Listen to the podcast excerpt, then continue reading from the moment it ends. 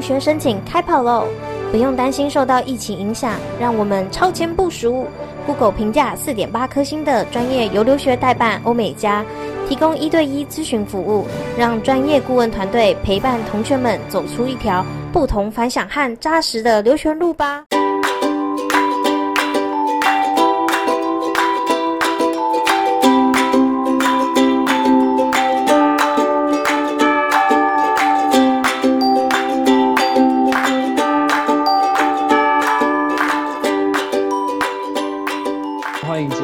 收听我们这个礼拜的 Omega Talk，然后今天请到一位非常特别的来宾，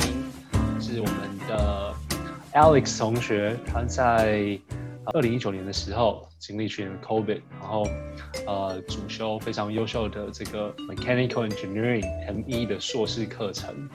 今天非常呃高兴呃 Alex 能够现场跟我们分享一些他的就学经验。好的，Alex 可以方便呃跟大家简单做一个自我介绍吗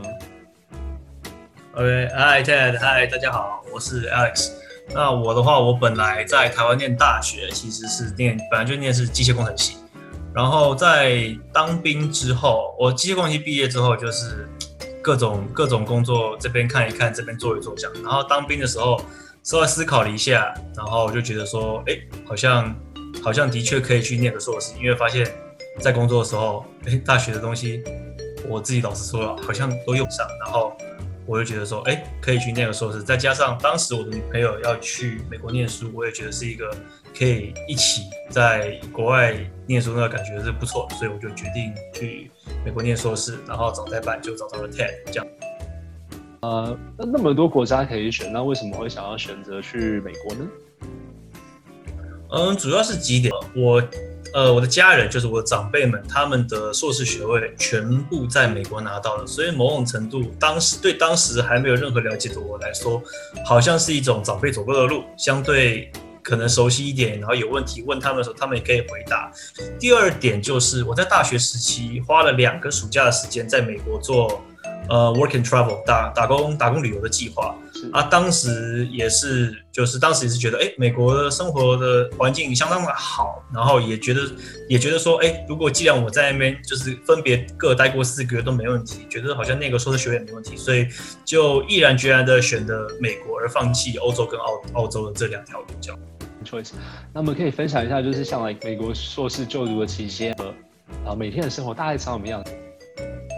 天下来，如果现在是讲 pre-COVID 的话，我当时的做法 其实是每天的课程提前大概一个半小时起床，然后很简单的梳梳洗一下，然后喝个咖啡休息一下，起来稍微放松，看一看昨天晚上不同时差传来的讯息，然后就出门去学校上课，然后上课中间课间呢，一定会有空堂的时候。课间，我个人的习惯就会跑去所谓的我们的国际学生事务处那边，那边会有相当多的呃各国的学生啊，可能当然是讲华人，甚至讲直接一点就是啊台湾人、中国人这样子，大家去那边认识新朋友、聊天，也是一个不错的呃呃不错的一个地方。而且对我来说，在那边我可以获得比较多学校的讯息，不管是规定或者是活动，所以我蛮爱在那边混。甚至有时候一整天没课，我也会去跑前面做个三四个小时，或者是带着我的笔电去那边做我的报告或功课或者读论文这样子。哎，听众们，International Student Office 很好的一个拓展人脉跟呃吸收资讯的地方。呃，再则是嗯呃在 UAB 读书的话呢，就是有没有什么让你印象比较深刻的事情？像我听说有些学校旁边就是动物园，那 UAB 的话有什么 Alex 跟觉得印象比较深刻的事呢？我印象比较深刻的，嗯，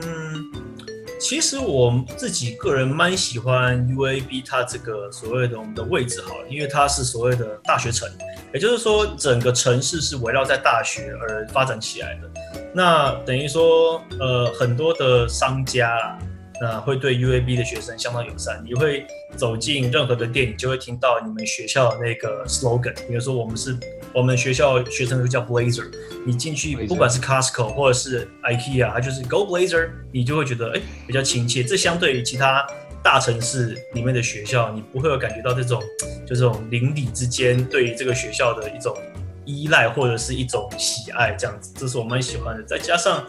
UAB 我觉得它可能它相对年轻，它比起其他学校相对是一个年轻一点学校，所以我觉得它在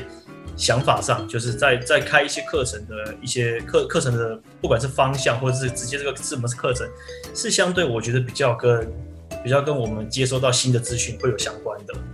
然后再来，再来还有一个就是我们学校，我自己蛮喜欢我们学校的吉祥物的。我们学校吉祥物标榜是全美国唯一一个是东方龙，其他都是 其他的学校的吉祥物好像都是真的动物，我们学校是龙这样子，所以我蛮喜欢的。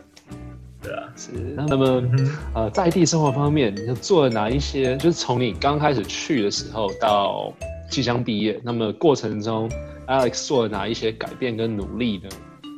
当然还是要习惯整个全英语的环境啊！我不敢说我的英文真的就是特别好，可是这是我觉得我听说比较比比较好的情况，我来这边还是真的需要花很多时间，因为我们一般人听到的口音可能是我们讲美国北方口音，可是到美国南方的你会发现他们真的很鼻音重，然后再加上那个连音连的不要不要的，这个是要习惯的，然后再。对，然后再加上，呃，在美国努力，还有就是要克服生活中的各种很杂乱的事情。因为，嗯，我打个比方好了，我们在台湾可能都知道，诶，呃，办手机要找中华电信、台哥大、远传，然后你要水电，你可能也知道哦，台水台电。但是在美国，这些东西它可能私营化的关系，所以很多家就是在台湾台水台电就是就是你的万景，可是你在美国。你可能还会去看一下它 utility 是哪一间的，然后你可能还会就是要去，可能要去比啊，可能还要去签，这蛮麻烦，就是各个零零碎的事情，还有美国的税，那都很零碎，这也是要调整的部分。那其他我觉得学校都还算蛮帮忙，去国际学生事务处的柜台问，基本上都会得到一个不见得有完整的解答，可是至少会有个方向。前半年都要稍微适应一下。了解。那么前半年部分，像英文方面，学术英文的，尤其是写作方面，那 Alex 有没有一些建议？就是呃，当时呃，你是如何克服或者是加强这一块的？这边我分享一下我自己的做法，或者是我听到其他我朋友们在其他学校他们的做法。呃，不见得每间学校，我先讲一个学校有一个东西，它叫 Writing Center，那这个不见得每一间学校都有。那如果有的话，也不见得每一间学校都是免费的。那如果你的学校本身有免费的 writing center 的话，请去烦它。你写任何的作业，你写任何的报告，乃至于写到你的小小的 non-thesis 的 report，或是 even 到你写 journal，就去烦它就对了。而如果要钱的话，这个每一个人自己衡量一下，这是目前最浅白的方法。那如果你只自身的话，我很认真的建议大家去看论文，你论文看多了，论文你会，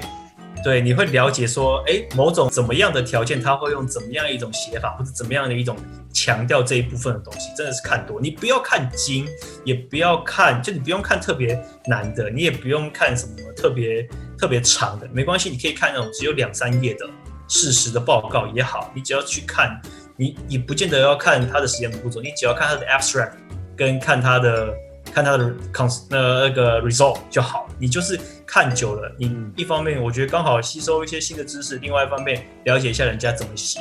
然后我相信对研究生来说，论文看多了，对你将来写报告或者是你可能要发论文，绝对是有百分之一千的帮助。Excellent tip，谢谢 Alex。所以 summarize 就是首先学校会通常会有一个这个 writing center，就是写作的这个呃专门协助的柜台，然后同时就是多看，因为毕竟已经在一个这样学术环境，所以有非常多的资源可以啊、呃、收集到不同不同领域的论文啊，甚至 journals 等等啊多去看，自然而然啊、呃、可以让你适应得更快。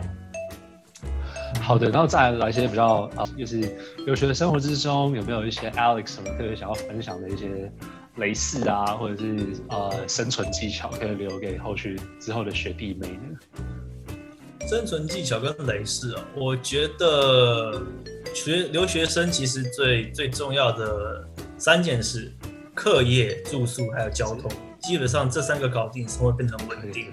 课业基本上你出国前就会就会 TED 就会帮你顾好，所以大家都不用担心。然后交通的话，嗯，我就觉得说，大家出国如果不是在那种交通特别发达的城市，是举凡什么 New York 或者是 DC，那可能大家会买车。我的建议这方面，嗯，大家买车的时候不要急，你放两个礼拜、三个礼拜没有车搭 Uber 都没关系，千万不要买到